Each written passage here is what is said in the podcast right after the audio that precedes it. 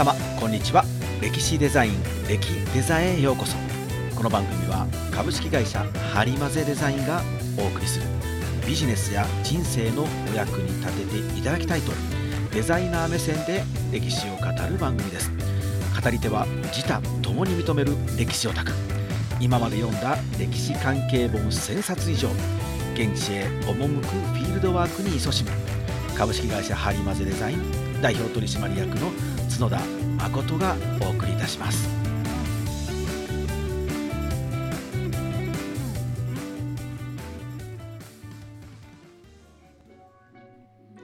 はいそれではですね、えー前回からですね戦国武将のブランディングというシリーズテーマでお話をしているのですけれども、えー本日はですねそのブランドを構成する上で資産ですねブランドエクイティと言われるブランドの資産の中でも、え特に特に大切なロゴマークロゴですね。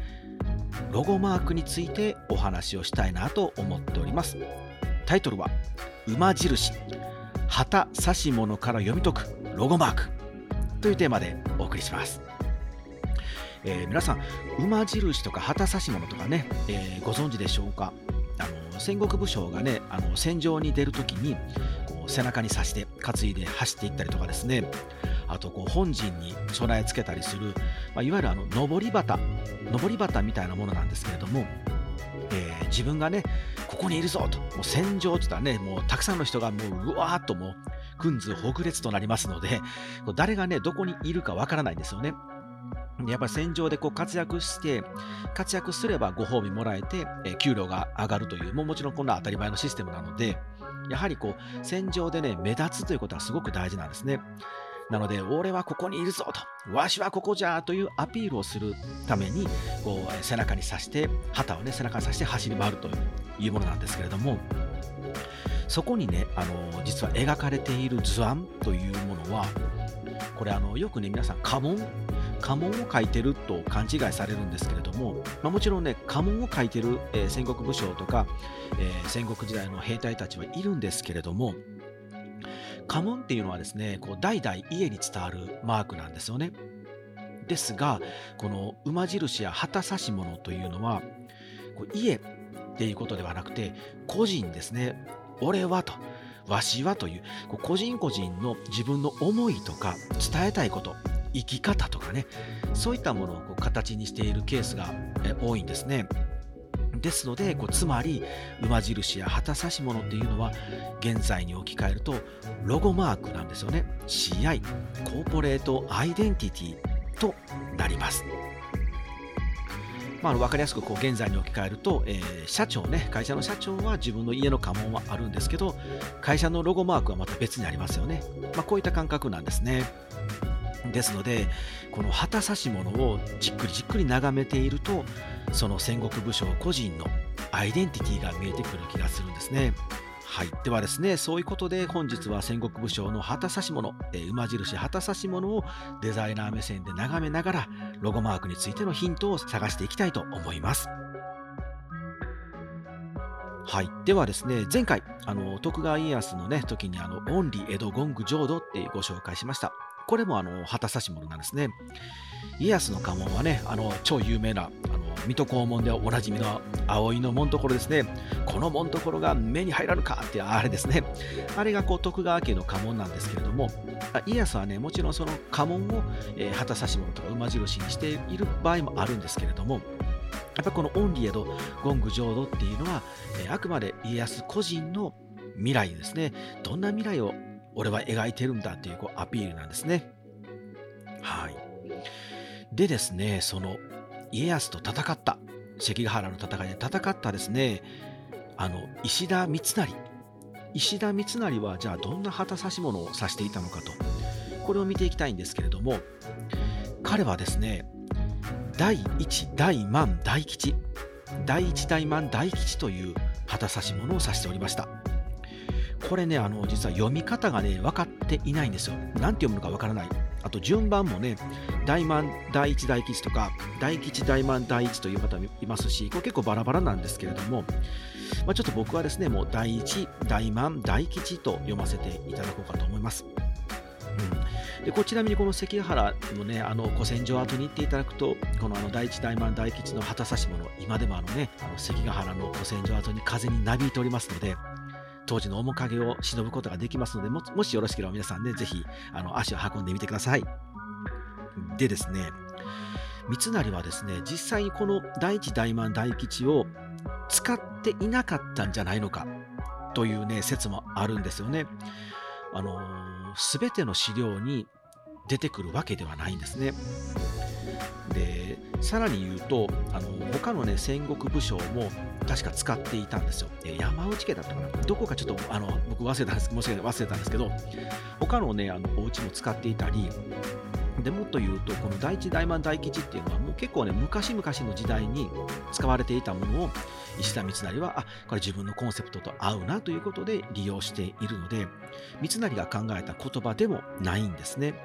ですので、えー、まあ資料みたいな散在しているのであの使ってなかったんじゃないのという方もいらっしゃいますけど僕はね三成の人柄を考えると間違いなく使っていたと思います。で三成はどういったコンセプトでどういった自己ブランディングのためにこれを使っていたのかということをちょっと読み解いてみたいなと思うんですけれどもこの言葉の意味言葉の意味を考えてみたいんですねこれ大きく大きい位置と書いて第一です。で大きな、えー、万ですね。10万100万の万です。で大きな基地大基地だから大きい1、大きい万、大きい基地と書いて、第1、大万、大基地と書くんですけど、一番有名なこの言葉の意味は、一人が万民のために、万民が一人のために尽くせば、天下の人々は幸福になれるという意味なんですね。あの現在のあのラグビーのあの One for All, All for One と同じ意味ですね。一人がみんなのためにみたいなね。こういう意味で使われていたと捉えている方の方が多いですね。で他にはですね、うん、あの単なるまあもう意味はないんだと。単なるあの縁起のいい言葉を3つ並べただけなんだよっていう、えー、人もいるんですけれども僕はねデザイナー目線のねデザイナー目線で捉えると間違いなく三成は一人が万民のために万民が一人のために尽くせば天下の人々は幸福になれるという意味で使っていたのじゃないかなと思います。っていうのもね、あのこういうエピソードが残っているんですけれども、豊臣秀吉が天下を取って、えー、豊臣の政権が始まってですね、えー、世の中が安定したと。で、秀吉は大阪城という巨大な巨大な城を築くんですね。で、それに伴い大阪の町、城下町を整備してですね、そこにたくさんの人を呼んで住まわせたんですね。である日三成はその大阪城から城下町を眺めているんですねでそこへねあの三成の家臣三成がねとてもとても大切にしていた家臣がいるんですけど島左近という家臣がやってくるんですねでこの島左近っていうのはあの三成に過ぎたるものが2つあると。島の左近と沢山の城と呼ばれているぐらいにもうとってもよくできた武将で戦争にも戦にも強いし政治もできると。で人間性にも優れてるというもう超すごいスーパーヒーローなんですけれども、まあ、あの三成がね有名なのが三成があのこの島左近を自分の石崎に来てもらうためにあの頼み込んで頼み込んでもなかなか来てくれないのでよし分かったと。もう僕の給料半分渡すので来てくださいというね。すごいじゃないですか皆さん。これ社長が自分のね給料を半分ね部下に渡すんですよ。でしかもその社長の給料でさらにあの石だけで会社も運営していかなきゃいけないので正直三成の取り分なんてもうないんですよ。そこまでしてでも来てほしいと願った部署なんですね。まあちょっと余談になりましたけど、まあ、その島左近が、えー、三成がねこう城下町をこう眺めて見下ろしていたところに後ろからですね島左近がやってくるんですよ。殿と。何をされてるんですか？ってこう声かけるんですね。じゃあ三成はですねおお左近かと。良いところに来たと。見てみよう。この城下のにぎわいをと。秀吉様が天下を取ったおかげでこんなに城下町は豊かになったと。これも秀吉様のおかげじゃと。これからも一人一人が秀吉様の天下が長続きするように努力すればみんなが幸せになれるんだ。なあ左近って言うんですよね。これを聞いたね島左近はね違いますよ殿っていうふうにね注意をするんですよ殿秀吉様のおかげと言って浮かれていてはダメです。この城から見える城下は確かに豊かで笑いの絶えない幸せな世界に見えます。しかし一歩城下を出たらその日の飯にもありつけない人々がたくさんおります。そんな人々は皆が皆豊臣のためにとは思っておりません。さらに城下に集まった人々は秀吉様のことが大好きだから秀吉様のために集まったわけではないんですと。この大阪城の城下に来れば豊かに生きていけるからつまり儲かるから集まっているだけなんですよと。豊臣であろうが徳川であろうが誰でもいいんです。自分たちの命が明日へつながればそれでいいんです。ここを心得ておかなければいけません。豊臣の世を続かせていこうとお考えなら豊臣でなければいけない理由が必要なんですよ。でこんな風にね島左近は三成に注意をするんですね。でもね三成は理解できないんですよ。何言ってんの左近って。そんなことないよと。秀吉様がいるからみんなね喜んで来てんねやと。秀吉様がいるからこの世の中は豊かになったんやからみんなが秀吉様のために働けばそれでいいんだよ。っていうふうにね思ってしまうんですよね。ですのでこの第一大満大吉この捉え方っていうのは一人が万民のために万民が一人のために尽くせば天下の人々は幸福になれると三成は使うんですけれどもこの一人がっていうのは誰のためかというとつまりこれは豊臣家なんですね。豊臣家のために万民が尽くせばみんなが幸せになると。豊臣の天下が続けば幸せになれるよという意味で使ってしまったんですよねですので徳川家康に負けるんですよ家康はそうじゃないんですよね徳川家とか豊臣家とか関係ないとオンリエドゴング浄土なんだとこの世界が極楽浄土のようになればそれでいいんだという誰がね、俺じゃなくてもいいんだよと。徳川家じゃなくても別にいいんですよと。みんなが幸せであればそれでいいんですよっていう徳川家のコンセプトなんですよね。繰り返しですけど、三成の場合は豊臣家が大事だと。豊臣家があるからこの世界は幸せなんだよと。だから豊臣家のためにみんな働こうねという意味合いなんですよね。その豊臣家のためにってその熱い思いっていうのはすごくね、あのかっこいいなと思うんですけれども、それはやっぱ国民全員にとってはちょっと違うんですよね。まあ、現在のこう、えー、と意味合いで置き換えると、やっぱりお客様、お客様のためにとって大事なことって大事なんですけど、うちね、うちの会社が大きくなればなるほど、お客さんみんな幸せやろみたいな考え方なんですよね。だからうちのメーカーがね、まず幸せにならないとダメなんですよっていう考え方を三成はしてしまったんですよね。これ逆なんですよね。お客様が幸せなら私たちは生き残ることができますよっていうこう家康の考え方、これがね大事なんですけれども、というのもね、あの当時この秀吉が天下を取った時この取った後ですね。秀吉は朝鮮出兵をしたりあと神社仏閣をバンバン建てたりとねこう人の命もねお金もね湯水のように使い始めるんですよ。こうするとやっぱねたくさんの人からね不平不満がね出てくるんですよね。そりゃそうですよね。秀吉が勝手にやりたいことのためになんで俺たち命かけなあかんなんで俺たちのお金を出さなきゃダメなんと、もちろんその戦争はなくなって安定はしたけれどもでも戦はなくなったけども結局なっていう時代に入っていくんですよね。三成はねここが見えなかったんですよ。自分たちが作ってみてきたものが素晴らしいというふうにやはり思ってしまっていたのでここがなこれが長続きすればいいと思うんですけどいいと思っていたのはその提案する豊臣家側の人たちだけで受け取り側のね民万民はそうは思っていなかったんですね。その部分に家康はうまく乗っかっていくんですけれどもまあ、それをね、この島左近は道谷に諭したんですけど、三成は分からずですね、結局、最後関ヶ原で敗れ、京都六条河原で散っていくこととなるんですね。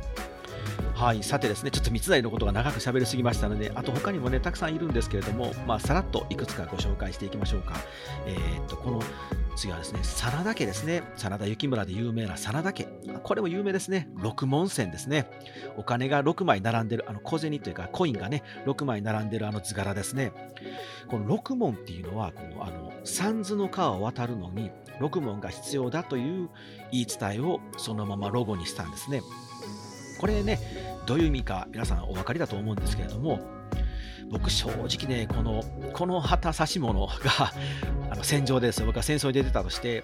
向こうから向かってきたらね、あの100%逃げますね。こんな人たちに喧嘩売りたないと。で、そらそうですよね。相手はだって、俺らも三途の川渡る準備できてんじゃーって突っ込んでくるんですよ。ま、つまりどういう意味かというと、もう死んでも、死んでもいいんじゃというアピールですよね。これ誰しもみんな生きて帰りたいんですよ。戦争なんかしたくなくて、で戦争する理由、ね、戦をする理由も自分たちが明日生きていきたいがために、しょうがなく戦をしているんですね。つまり生きていきたいがために戦っているのに、死んでもいいんって思わないですよね。でも、真田は違うんですよ。死んでもええんやと。死んでもええから突っ込んでいくというアピールなんですよね。生きて帰りたいと思っている人と死んでもいいと思っている方がね、人が戦ったら、それはもう死んでもいいと思ってるやつが勝つんですよね。でもね、これがね、真田のうまいところなんですよ。真田もね、本気で死んでもいいなと思ってないんです。で、そりゃそうですよ。本当に生きて帰りたいのでで、生きるために戦っているので、死んでもいいはずがないんですよね。でも、死んでもいいというふりをすることで、俺たちはもう、本当に死に物狂いでお前たちとやるぞと。ええんかと。それでもええんかという問いかけなんですよね。これは戦わずして勝つってことですね。ですね、そんな問いかけされたら僕のように見たら、うわ、真田やと思って絶対逃げますよね。そんななんかね、あえて喧嘩しふっかけてもね、得がないじゃないですか。ね、損ばっかりするので。なので、うわ、真田だと思ったら逃げていくんですよね。なので、真田は強かったんですね。これ最強のブランディングかもしれませんね。あとはま同じような意味で用いているのがあの武田信玄の風林火山ですね。これはあの孫武が書き残した孫子というね、兵法書の中の一節なんですよ。で、この風林火山もま同じですね、真田と同じで、俺はめちゃくちゃ強いぞと。喧嘩売ってくんなよというアピールですよね。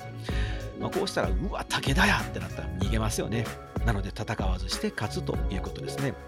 まあ、真田はね、もともと武田家の家臣ですので、あの信玄のその、ね、考え方っていうのを真田もきちんと学んで六門線を使っていたのかなと僕は勝手に思ってるんですけれどもね。